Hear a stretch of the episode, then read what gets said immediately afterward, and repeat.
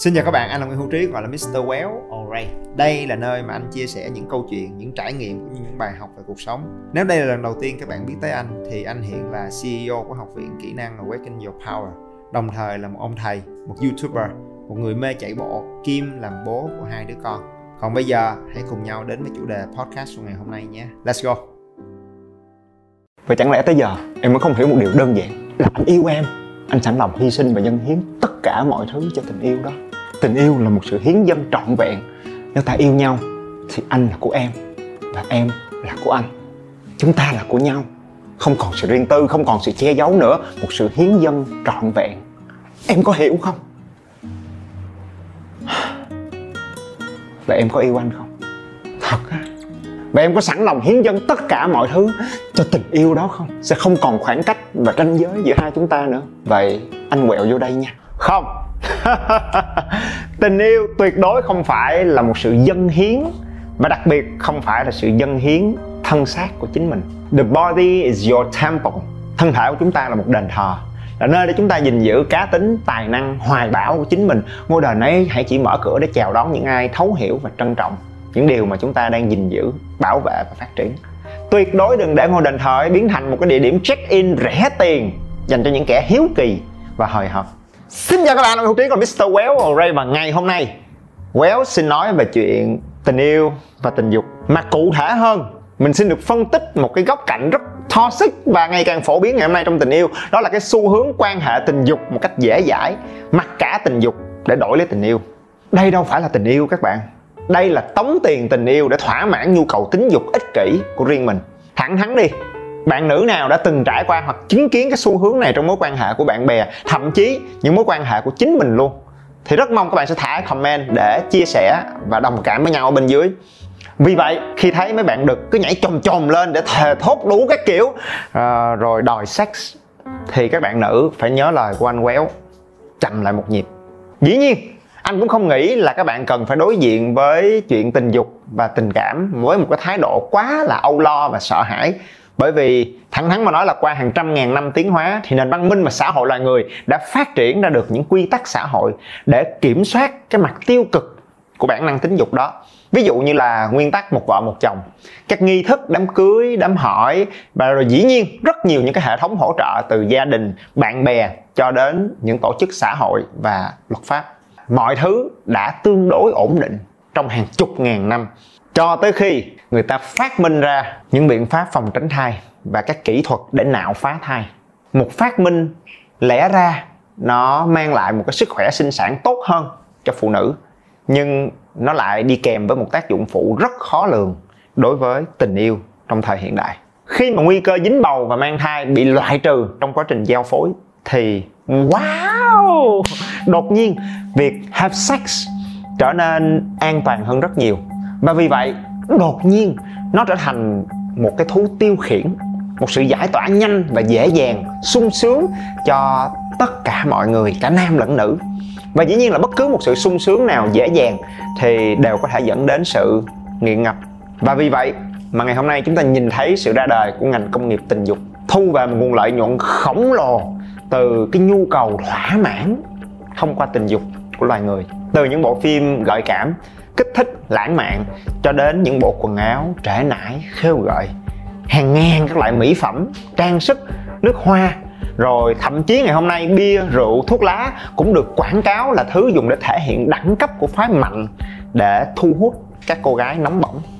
Và rồi dĩ nhiên là chúng ta chứng kiến sự ra đời của hàng loạt các cái app hẹn hò như là Tinder các kiểu. Anh không có ý định lên án hay là đả kích tất cả những cái ngành công nghiệp trị giá hàng tỷ đô la nói trên. Chỉ là anh muốn các bạn hiểu là cái phần doanh thu khổng lồ hàng trăm, hàng ngàn tỷ đô la đó được thu về dựa trên việc khơi gợi và đánh mạnh vào cái nhu cầu sex của tất cả các bạn.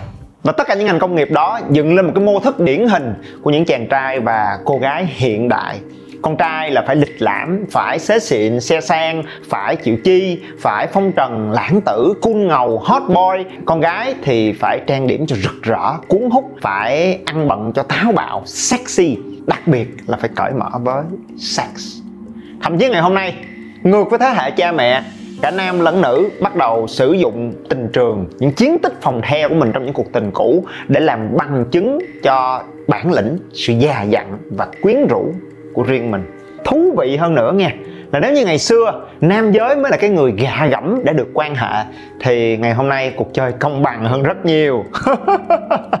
Người ta nói thiệt tình không biết là ai gà ai thóc luôn đó nghe các bạn. Nghe đồn là con gái bây giờ một khi đã bạo dạn phóng khoáng rồi thì ngay cả những bad boys cũng phải kêu bằng cụ. Cách đây vài năm ở trên mạng xã hội còn có những cái chuyên gia tư vấn tự xưng ở trên mạng khuyến khích các bạn trẻ chuyển đổi từ cái mô hình truyền thống tìm hiểu, yêu, kết hôn, làm tình sang một cái quy trình mới, nhanh hơn, quyết liệt hơn để đi tắt đón đầu. Đó là làm tình trước, rồi nếu thấy hợp thì mới bắt đầu tìm hiểu, yêu và đi đến kết hôn sau. Wow, thẳng thắn nha, thì anh cũng không có lên án cái lối sống và sự lựa chọn đó, bởi vì mỗi người có quyền lựa chọn lối sống cho riêng mình, miễn là đó là lối sống chân thật của các bạn, chứ không phải là những trào lưu đến từ phim ảnh, truyền thông đại chúng hay mạng xã hội. Bởi vì cái bi kịch của việc bị cuốn vào những lối sống theo trào lưu đó là chúng ta sẽ cố gò mình vào những khuôn mẫu và mong đợi xã hội, để rồi đánh mất cá tính chân thật của riêng mình.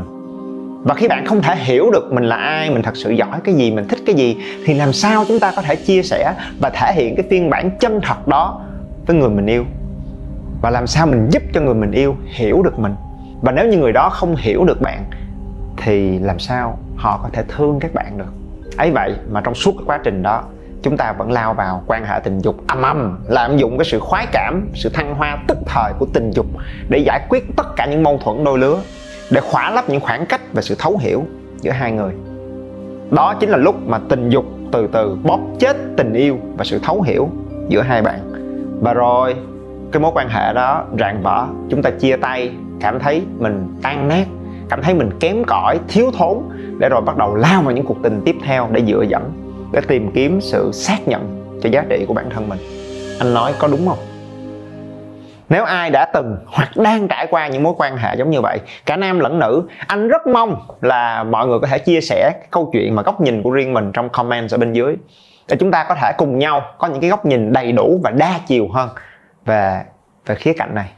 Vì anh chưa từng trải qua cái trào lưu và lối sống này, anh cũng sẽ không dám khuyên bảo các bạn. Nhưng anh xin chia sẻ với các bạn một câu chuyện về một cái nỗ lực thực tế của một cô học trò của anh ở phương Tây. Ngân lớn lên ở nước ngoài và sớm làm quen với chủ nghĩa tiêu thụ và tất cả những cái trào lưu tự do tình dục. Và bạn đã trải qua rất nhiều những cái cuộc tình chớp nhoáng và vô vị. Để rồi đỉnh điểm của những ngày tháng bế tắc đó là lúc mà cơ thể của bạn phản kháng một cách kịch liệt. Để rồi bạn thậm chí phải nhập viện vì sự suy sụp. Và rồi cách đây 2 tháng thì Ngân bước vào cái khóa học Awaken Your Power của anh với một mục tiêu rất là lạ. Đó là to find a suitable boyfriend. Trong vòng 10 phút sắp tới, anh rất muốn các bạn lắng nghe về cái chặng hành trình nỗ lực và thay đổi để thoát khỏi cái lối sống thực dụng và dễ dãi với sex, và rồi cuối cùng tìm được cho mình một cái người yêu thương và tôn trọng mình một cách chân thật của Kim Ngân. Và không chỉ là những nguyên tắc và hành vi của Ngân, anh muốn các bạn lắng nghe, cảm nhận và nhìn thấy được cái niềm vui, sự hạnh phúc, sức sống trong ánh mắt và thần thái của cô bé này, khi mà cô ấy cuối cùng cũng tìm thấy được cái tình yêu chân chính cho mình. Cùng nhau chia sẻ nghe. Khóa học Awaken Your Power, hành trình nuôi dưỡng bản lĩnh và tìm lại phiên bản chân thật nhất của bạn. Chuyện có bồ của em đi, có bạn trai của em đi, trước cái khóa học này là nó như thế nào mà nó không unsuitable? Chuyện yêu đương sao mà lại đi vô cái khóa học này với cái mục tiêu là tìm một người bạn trai phù hợp? Thì nó mông lung như một trò đùa anh, tức là quen xong rồi cái ABC, xong rồi cái bye bye. Chưa kịp tìm hiểu sâu luôn là cái người đó như thế nào, mà cái người đó cũng chưa kịp tìm hiểu là mình đã như thế nào, tại vì nó rất là nhanh. Những điều như vậy thì cảm thấy không có hợp với mình. Những cái người mà em quen trước đó thường họ đặt ra một cái tiêu chuẩn là oh, you need to be like that, you need to be more sexy, you need to be that thing, so very against my heart. Thì khi mà em quen những người đó thì em cảm thấy trong cái nội tâm của em lúc nào cũng kêu gào thôi dẹp mẹ đi, cũng quen nữa. Nên bởi vậy mới chấm dứt những cái cuộc tình đó. Thì bắt đầu mới ngẫm lại là không, mình nên nói chung là phải chậm lại một nhịp, hiểu mình trước cái đã, tự tin phải hiểu mình trước. Với hồi đó em không có đủ gọi là để mà gọi là yêu thương bản thân nữa. Thật sự mà nói hồi đó là gì, đi stress là đi nhậu, là em uống là 2-3 chai rượu một tuần là chuyện bình thường. Xong stress là đi nhậu, là cảm thấy rất là bê bối bản thân mình. Đi nhậu vì đi bar thì sẽ gặp những cái người đó, rồi lại tiếp tục cái vòng lặp như vậy. Thì khi mà mình chậm lại một dịp đó, thì mình thấy ok, không có được như vậy. Mà lúc đó em bị một cái đánh thức là cơ thể em nó báo động một cách rất là mãnh liệt, nó đẩy em vô bệnh viện luôn, nó đau quá. Thì bây giờ mỗi lần stress á, thì thay vì đi nhậu thì em đi bơi, đi bộ, đi không có chạy bộ nổi nhưng mà đi bộ đường dài. Nó sẽ tích cực hơn, và cái tích cực đó nó không phải đến một ngày mà đến tới 4 tháng thì mới nhận được những kết quả tới tận bây giờ. Phải đẩy hết cái detox, những cái toxic trong người mình hết thì những cái mà tích cực thì nó mới vô được. Rồi khi mà mình cảm thấy bản thân mình tốt hơn á, thì mình lại không muốn dính vô những cái chuyện mà ăn nhậu đi bar rồi này nọ. Mình muốn là có một người đó tử tế hơn, suitable với mình hơn, chấp nhận con người của mình hơn. Có thể mình đi chơi với họ, đi dating với họ mà không cần trang điểm luôn. Thì người bạn trai hiện nay của em là như vậy. Nó mỗi lần nó nói con mày không cần trang điểm gì hết đó, mày muốn làm gì hết mày làm.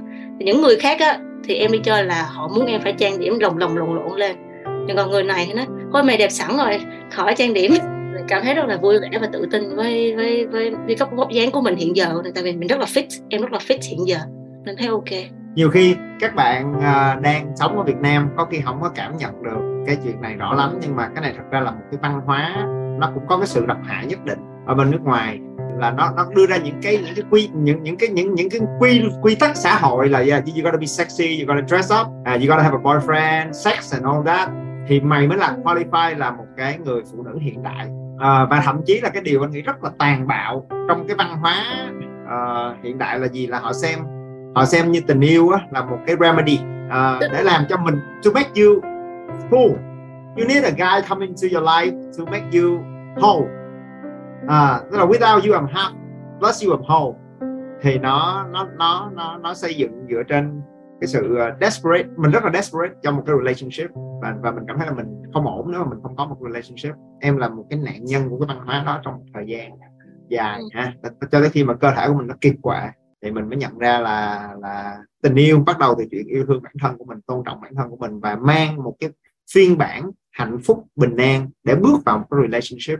Thì cái khoảnh khắc nào mà em realize sự chuyện đó? Em chia tay cái mối tình, phải chia tay nữa mà kết thúc với cái một cái bạn trước đó, thì cái đó là khoảnh khắc giống như là cơ thể em nó rất là vui. Em rất là, khi mà cái gì mà nó đi trái ngược lại với sự mong muốn của em á, là em sẽ bị cảm. Thì em đi chơi với cái bạn đó, tại vì bạn đó rất là muốn em sexy này nọ lại đủ thứ hết, thì em cũng muốn vui lòng với bạn đó. Mà mỗi lần em đi chơi với bạn đó về xong là em bị cảm liệt giường luôn. Nên cảm thấy cái questioning của mình là tại sao cơ thể mình nó yếu như vậy, là tại sao đi chơi có 1-2 ngày thôi mà đã nằm liệt giường rồi, thì cơ thể nó không có tốt. Xong rồi cái mới cảm thấy là không có đúng với lại cái mối quan hệ nó không có đúng, không được rồi, nên là chúng ta chấm dứt từ đây. Thì khi đó bắt đầu mới quay ngược lại thôi, bình an chút xíu đi. Thì bắt đầu vẫn là bài tập, là tập thể dục, tập yoga, đi thiền để mà cho cơ thể mình nó bình an hơn.